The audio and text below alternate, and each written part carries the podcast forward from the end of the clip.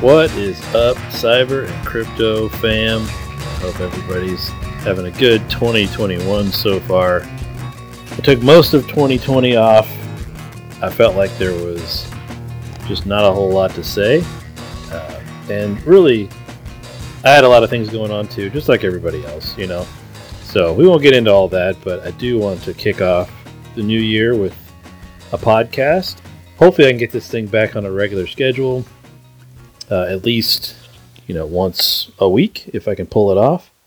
So that's my goal for 2021 is to keep this thing going and and get it rolling again. And sorry for the hiatus there, but really felt like I needed to take the time and you know I had changes in life and work and everything else, so it makes it kind of tough sometimes, especially when you have new you know new things to deal with and different circumstances and all that kind of fun stuff. So, with that being said, there's a lot that's happened in the cyber world and also in the crypto space. We're going to dive into a bunch of this stuff. I'm going to talk about some stuff that's a little bit old, but still very relevant, uh, like the Solar Winds hack, uh, but also some new stuff that's come out uh, recently. Ubiquiti announced some pretty interesting stuff today. Uh, and by the way, today is January 11th of 2021. And this is episode 108 of the Cybersecurity and Cryptocurrency Podcast. I'm your host, Eric English. All the views and opinions expressed on this podcast are solely my opinions and do not reflect the opinions of my employer. If you want to follow me on Twitter, I'm at CyberCryptoGuy. All right, with all that fun stuff out of the way, I'm sure we've all heard about the SolarWinds hack at this point and how much it's affected all kinds of different companies. Very, very big name companies, too. Lots of Fortune 500 companies are in the list of companies that use SolarWinds products. It doesn't necessarily mean that they were all hacked or breached, but the list is huge. It goes outside of the Fortune 500, of course, as well and the the really the the scary part, in my opinion at least, is that it also goes into the government sector.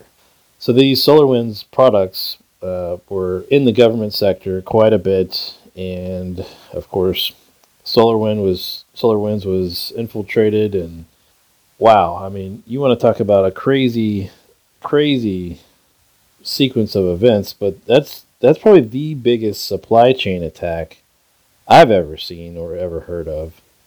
Uh, the fact that FireEye caught it is great. Uh, however, FireEye was also on the list of people that got hacked.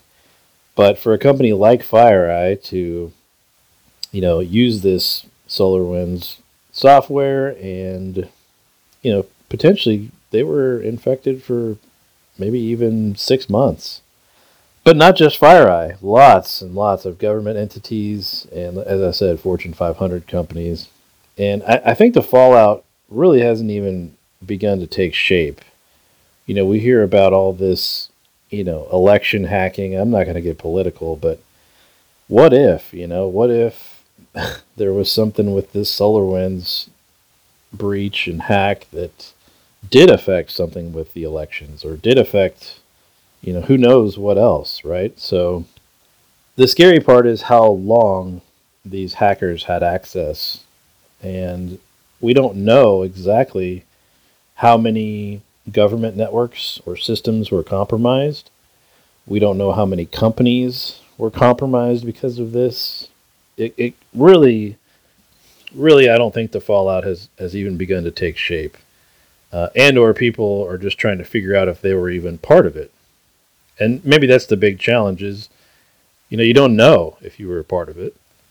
And it's hard to determine whether or not somebody actually accessed your network. And yeah if you don't have the right tools to detect it maybe you have no idea. The solarwinds product is called orion software. And that's what was used to infect all these potentially infect all these various companies uh, if you deployed that Orion software on your network. And basically, this supply chain attack, I mean, this, goodness knows how many companies are affected by this, but definitely something all of us should really take a hard look at your third party risk management.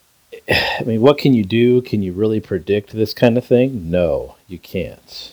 And it's it's very scary to say the least. And all you can do is, is try to prepare for the worst and hope for the best more than anything. But this is part of the reason why outsourcing things or putting things in the cloud can have some very, very detrimental effects uh, on your network. You know, a lot of folks are moving to the cloud because it's cheaper, more efficient. You don't have to have a full time IT group managing all these servers and all that great stuff. But it comes with a with a price sometimes, you know. Uh, this Orion software, and uh, from the looks of it, you could have hosted this Orion product internally, but if you downloaded this particular update that had the infected code in it, that's how the Russians, apparently, allegedly, was the Russians, but that's how you could have been uh, infected uh, by this massive, massive breach. So the release dates of this software, if you haven't already seen it, the Orion Update version 2019.4 through 2020.2.1. Those were released between March of 2020 and June of 2020. And as we know, people don't always update right away. People don't always get on the latest version right away. So, I mean, it could be that maybe the if you waited for uh, how many versions would that be? I don't know, 10 versions or more.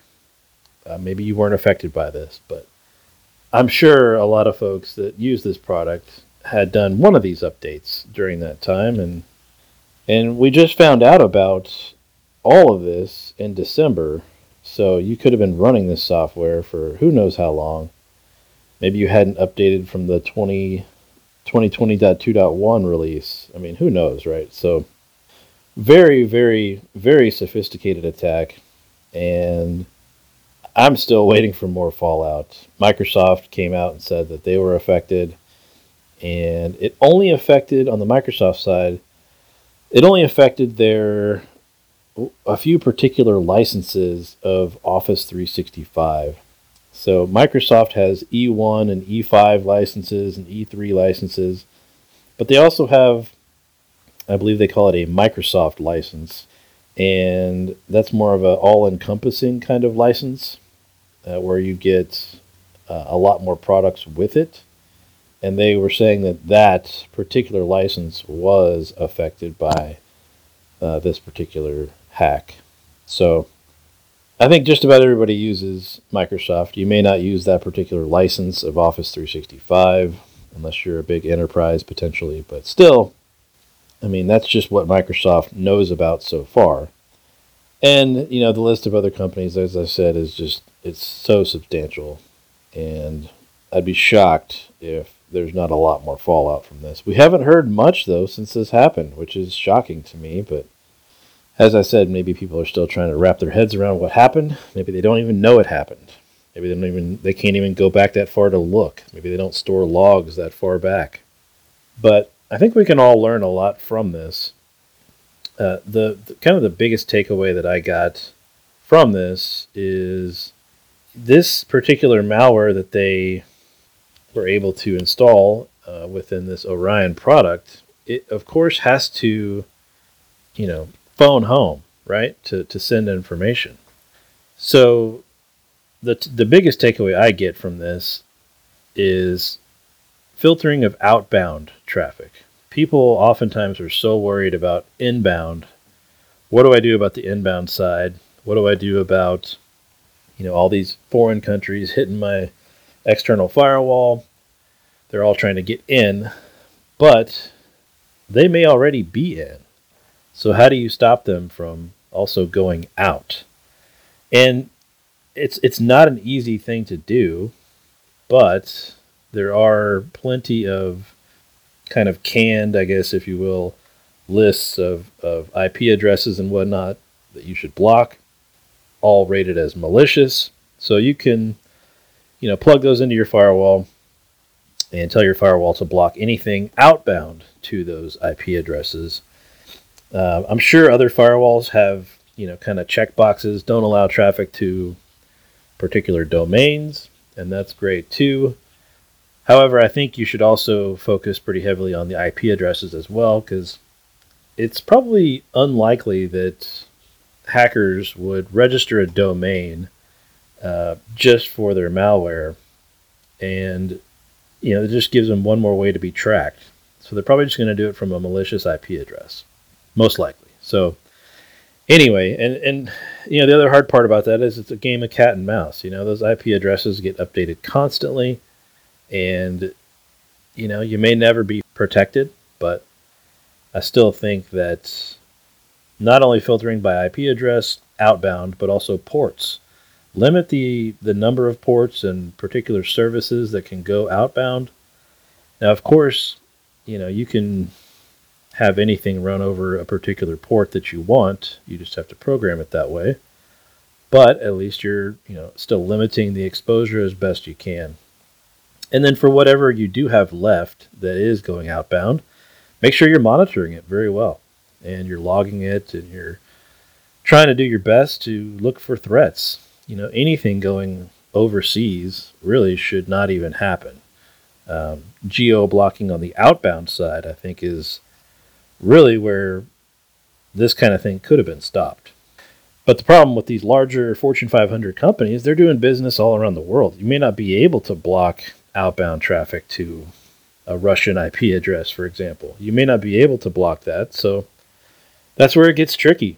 So, but if you can block those, if you're just a US based company, you don't do business over there, and there's no reason for any internal IPs to be communicating outbound to any foreign IPs, now's your chance to go and start blocking that stuff. But also check the ports, block those ports as well that you're not using outbound, and just really try to limit the exposure there. Now, on the third party risk management side, I think about insurance coverages for things like this. So if you don't already have cyber insurance, you need to get it and make sure that this kind of stuff is covered in it. So there's a lot to dive into there. Those are just my my quick off the cuff thoughts about the whole thing. But definitely a huge huge breach and probably one of the biggest ones I've seen, especially third party um, third party risk management side. I mean, that's just huge. And who knows who else is affected or still is affected by this? There's just no telling. So protect yourself as best you can from those types of attacks and, and hopefully you weren't affected by this. All right, I saw some other news about Ticketmaster. This was pretty interesting. I don't know if you saw this or not, but they had to pay a fine of 10 million bucks because they they uh, basically hacked into a rival firm to try to put them out of business. wow. I mean, talk about crazy. I mean, they only got fined 10 million, which to me is a little light, um, especially if you hack a rival to see. I guess they were trying to see what kind of concerts they were putting on so they could put out some sort of better deal or something like that. I don't know, but wow, I thought that was pretty interesting. They had apparently some former employees of this rival firm working at Ticketmaster, and apparently these these other employees still had passwords and, and all kinds of stuff. and they used it to their I guess to their advantage and hacked into that rival that rival business. But man, that's terrible. So shame, shame, shame, Ticketmaster. That was that was a crazy story though, just to see. It's like a, a Hollywood kind of thing that you that you see in a movie, but very interesting stuff there. If you haven't seen that, I'll post that in the show notes. Some recent privacy news. Uh, this just came out a few a few minutes ago, um, about an hour ago, and apparently, of course, there's a misconfigured Elasticsearch database owned by a company called SocialArks, and it's exposing public and private information profile data for Facebook, Instagram, and LinkedIn users. Haven't we seen this before? About a million times. Wow. Pretty bad stuff there. One more reason to never give Facebook your real information, or really anybody your real information. Because ultimately it's going to be breached and you know it's going to be leaked on the internet somewhere. But apparently, this uh, SocialArks company they've they had a similar breach in August, which affected 66 million LinkedIn users, 11.6 million Instagram accounts, and 81.5 million Facebook accounts. Total of 150 million accounts. That's pretty bad, isn't it? Yeah, I think so. Well, here they, they're at it again. So, wow. Uh, I'm just kind of reading through the story now. It looks like uh, the researchers are still unsure why or how SocialArks even has access to this kind of information in the first place. But who knows, right? They could have some sort of Facebook game or, you know, app that tells you what your horoscope is. I mean, who knows, right? These lovely things that people click on on Facebook and of course to to find out your horoscope, you have to share all your friends, you know, information. And you have to give it access to your friends list and all that fun stuff. So and uh, that's how these apps, you know, get all this personal information. Whatever your friends can see about you, if one of those friends takes one of these quizzes that requests access to uh, their friends list, and your friend has, you know, your friend can see a little bit more data than what's publicly available, even if your profile is set to private. Uh, your friends can still see your your data, uh, and that's why if you do have a Facebook account, just set all that stuff to private. Delete the information altogether. Uh, don't even share that information with your friends. That way, when they do take these quizzes, and these quizzes do get access to their friends list, they won't be able to see all your personal information. All right, so moving on here. Ubiquiti, If you've never heard of Ubiquiti, they make some pretty awesome equipment for not only just Wi Fi, sometimes they do IoT gear, you know, locks and webcams and all kinds of fun stuff like that. Well, guess what? They released some information today. They sent out an email today about uh, they said they were recently became aware of unauthorized access to certain parts of our information technology systems hosted by a third-party cloud provider. And they are basically saying that they are encouraging everyone to change their passwords and also set up multi-factor. Now, this really only applies if you use uh, their primary domain, which is ui.com if you use UI.com to manage all of your Ubiquiti equipment, that is where they're saying that you need to go out and change your password and turn on MFA if you haven't already. So, heads up there if you use any kind of Ubiquiti gear, go out there and change your password. Um, and if you've already got MFA, kudos to you, but if not, go ahead and get it turned on. As with everything, I would always always highly recommend two factor for any kind of access to network equipment. If you don't already have that set up, I mean, it's to me that's kind of a no brainer, but I know it's overlooked oftentimes. And the interesting thing about Ubiquiti is you can control all your equipment through UI.com, which is very convenient, right? Super convenient. However, when when stuff like this happens, it's not so great. And you now have to worry about you know, did somebody access something they weren't supposed to? Did they make a change they weren't supposed to? Now, Ubiquiti did say they're they're currently not aware of any evidence of access to any databases that host user data, but they cannot be certain that user data has not been exposed. Uh, this data could include your name, email address, and the one way encrypted password to your account. They did say that the passwords are hashed and salted, so that's good. Um, and they also say the data could also include your address and phone number if you have provided that to them. So here's yet another example of why, when you set up these kinds of things, don't give them any kind of real information. Uh, I can't stress that enough. I mean, th- these breaches happen to everybody, and uh, I just saw an article about the app uh, Parler that got really popular for all the political stuff. AWS is taking them down. Um, And now some security researchers uh, claim that they've downloaded a huge, huge data set of Parler data, apparently. And it's it's something to the tune of 70 terabytes of Parler data. I didn't sign up for Parler, thankfully, but it just goes to show. I mean, when you're signing up for these things, if you don't have to give your real information, don't give it out at all, period, ever. you know, if, if nothing else, go get yourself a P.O. box and a physical address to the P.O. box. You can pay, I think it's 10 bucks extra for the physical address for your P.O. box. That way, if you're signing up for something and they say, we need your physical address, we don't accept a P.O. box. Well, you can still give them your P.O. box address, but you're just using the street address of the uh, USPS office uh, where your P.O. box is located. And it's like 10 bucks extra, you know, for the year. Uh, well worth it if you're trying to protect your privacy and your personal information. Uh, but don't even give out your real name either. I mean, if you don't have to give this PO box, don't even do that. Just give some random address. I mean, they don't. Ubiquiti doesn't need your home address. They don't need your business address. They don't need your name. All you're doing is you're managing your gear through their equipment or through their their um, cloud platform, I should say.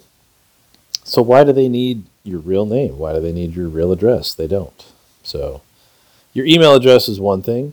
Um, if you can give them a burner address, obviously that's ideal. But if you're using this in the corporate world, I get it. You probably got to tie it to your corporate email address. So, but either way, try not to give out your your real information there, if at all possible.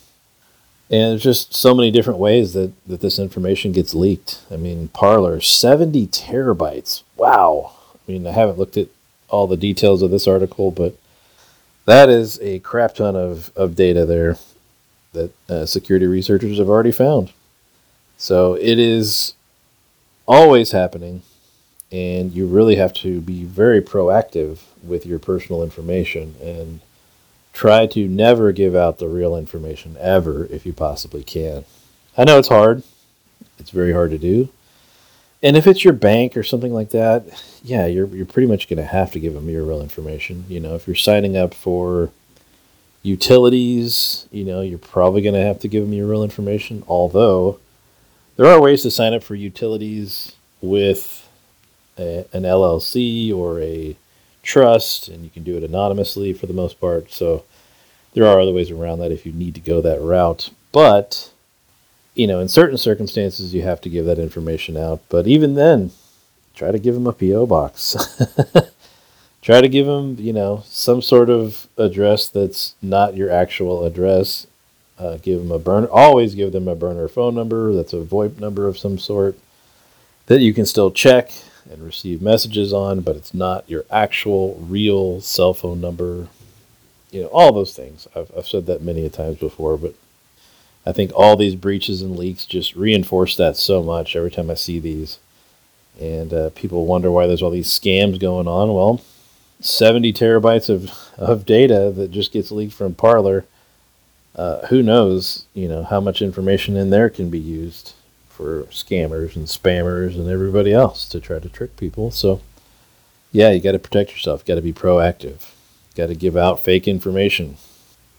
Uh, also too when you're when you're uh, I'm not sure you if you've ever heard of this, but when you're making payments online for anything, I highly highly recommend.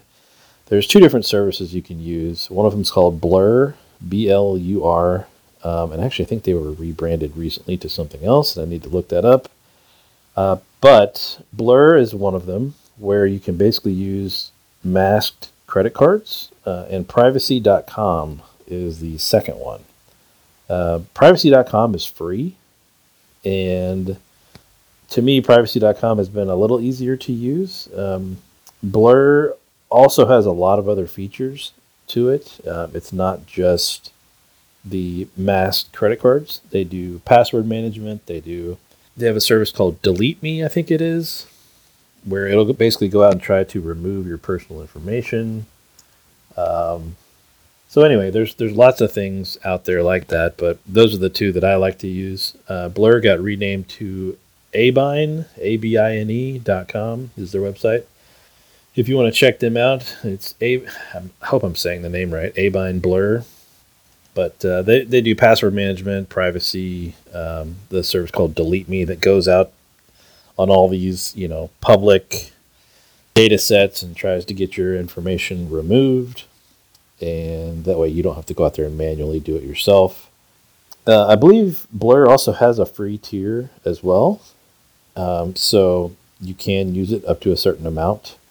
And privacy.com, from what I've seen, has been completely free, and I haven't had to pay for anything. I think with Blur, uh, when you want to pay for, or, or excuse me, their their pay plan is basically a where you get added features like the password management um, and things like that. So it depends on how far down the road you want to go there, but the quick, easy, free service uh, is privacy.com. So, uh, so abine, A-B-I-N-E.com and privacy.com. Check those out for just protecting your personal information. The great thing about these, going back to what I was talking about with your personal information, when you're paying for something online and it asks for, you know, your billing address and your billing name and all these things. With privacy.com, you can fill in anything for the billing address and it'll take it. It is hilarious. I mean, you can put in all kinds of fake names.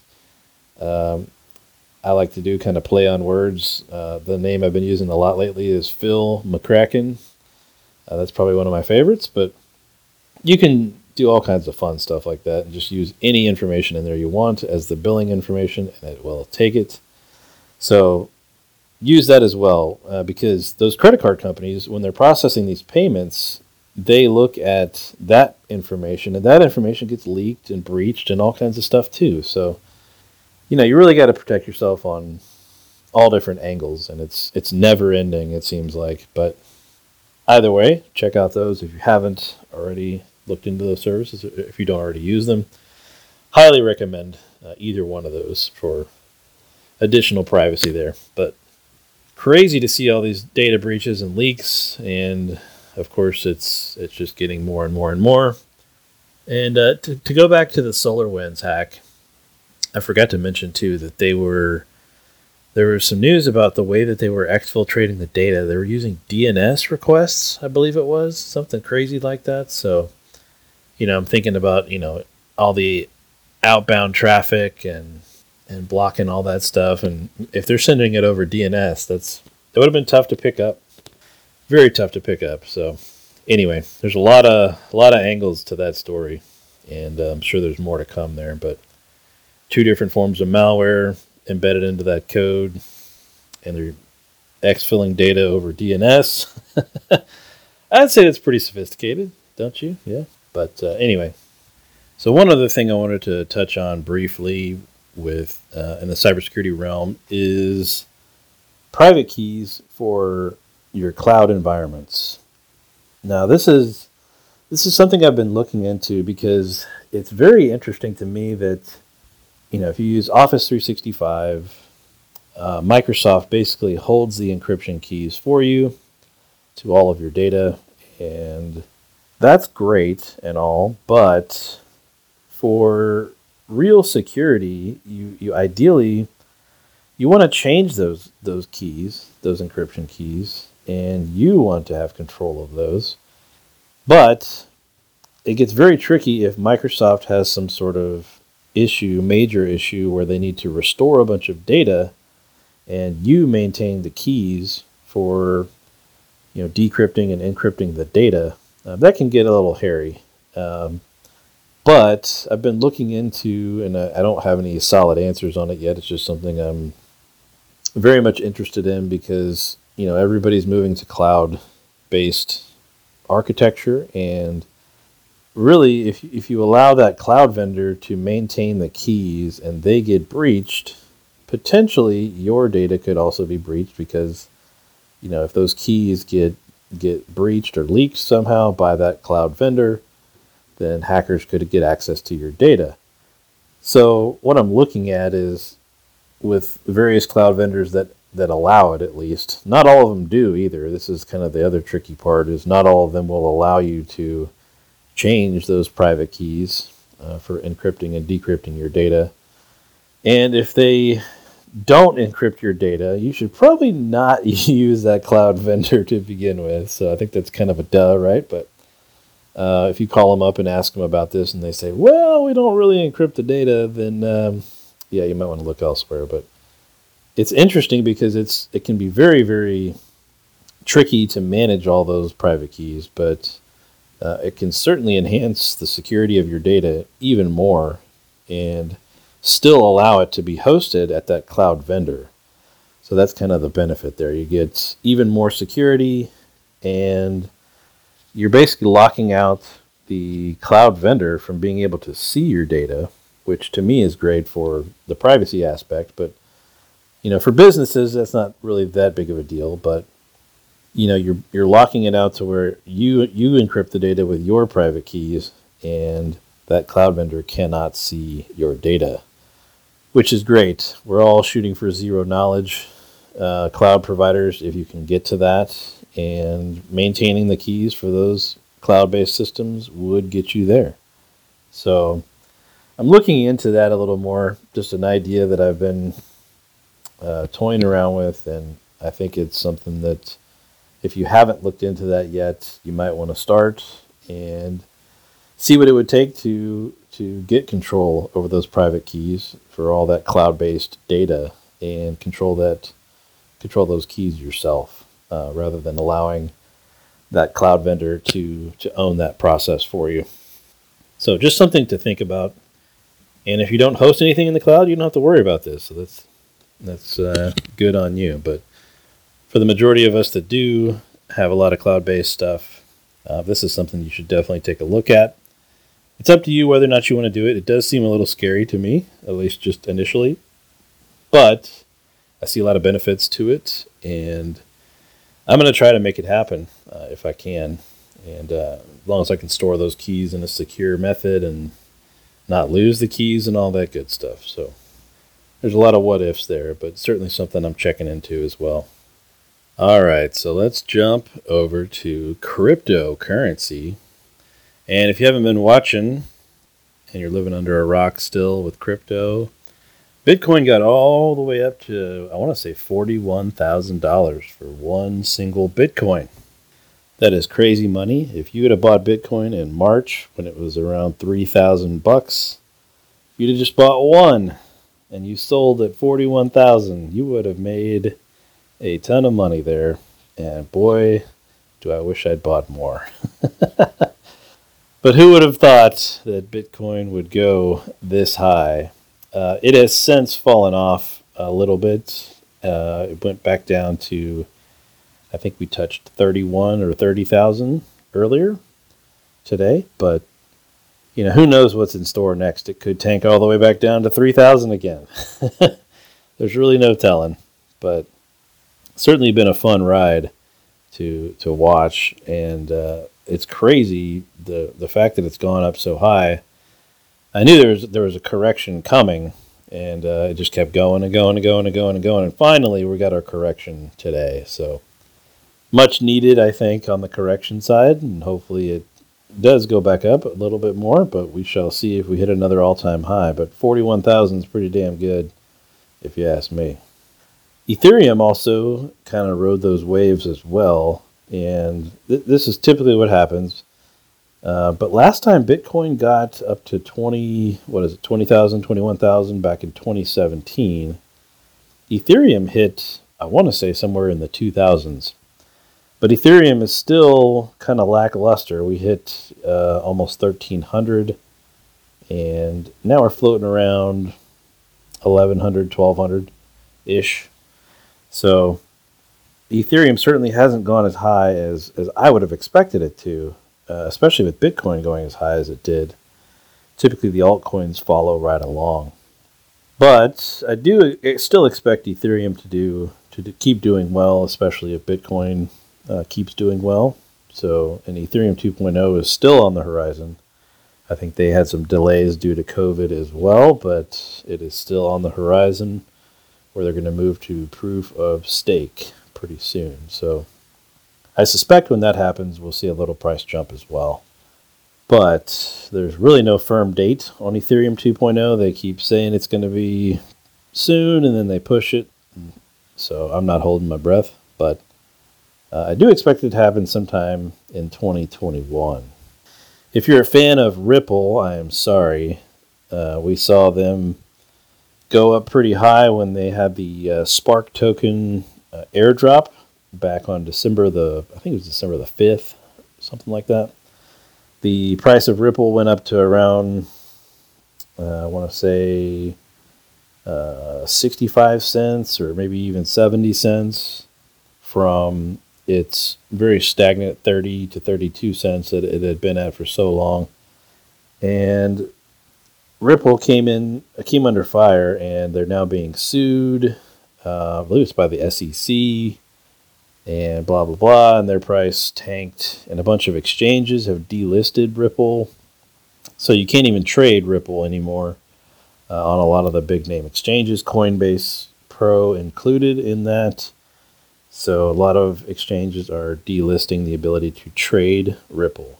Uh, so pretty pretty big blow to to Ripple, and with that Spark token that came out, I didn't really read too much about it, um, but it did make the price jump up quite a bit. And then as soon as that Spark token airdrop happened, the price started going back down. Next thing we know, they're being sued by the SEC, and the price just tanks even further. So they were back down around their 30, you know, 25 to 30 cent range uh, today. So we'll see what happens with Ripple long term. Uh, certainly unfortunate to see that happen to them. I was a big proponent of Ripple, and now it just looks like there's really no end in sight for their their price just continuing to tank. And I'm not really sure I'm going to continue investing in Ripple personally um, at this point, especially. But we'll see what happens. We'll see what happens with that lawsuit. But as of right now, most people are losing faith in Ripple. If you haven't been on Coinbase in a while, they have listed a ton of new tokens and coins, and it has been crazy to watch uh, all the new listings on Coinbase. They've got um, Algorand, Hedera, Hashgraph. Uh, they've got Kyber Network, MakerDAO, Compound, Chainlink, Cosmos, uh, Band Protocol, CELO, Yearn Finance, Uniswap. Uh, there's tons on here that they've got now. Filecoin is another one that they recently listed. And a lot of those are part of the DeFi boom that has been happening. And if you're not familiar with that, it's the decentralized finance boom, where they're basically taking advantage of the Ethereum blockchain and releasing tokens on it and uh, doing lending and things like that with that uh, with those tokens. So it has been crazy to watch the DeFi boom, and it kind of has leveled off now there was a lot of projects that were also just big scams, and you know it was really um, unfortunate to see that happen. But that's kind of what you get in the crypto space. But some of of these DeFi coins have stood the test of time thus far. And uh, Yearn.finance, if you haven't looked at that, the price on that one's thirty thousand. So that's quite a bit for just that one. But most of the others are in the you know, twenty to a hundred dollar range. Uh, most of them being right around twenty, maybe less than twenty bucks uh, per. So either way, it's still interesting to see all these new listings on Coinbase and, and getting to try to understand what all these are. Personally, I haven't been really, I mean, if you jumped into it early, you probably made a ton of money on the DeFi boom. Um, at this stage of the game, though, since it's leveled off quite a bit, um, I don't think there's quite the opportunity that there was when this this all very first kicked off. Either way, interesting and cool stuff to check out uh, if you haven't already. You can get on Coinbase. They got the Coinbase Earn, um, where you basically earn free crypto, and you know, learn about the various cryptos that they've listed. Um, I just looked at it right now. and They've got a new one on there called The Graph. I've never even heard of this uh, crypto before, but you can watch videos and earn free crypto on that and um, learn about all these DeFi uh, tokens that are out there right now. So check that out if you haven't already. All right, this was a long podcast, so I'm to cut it short right here, but I want to thank everybody for listening, and we will talk again soon.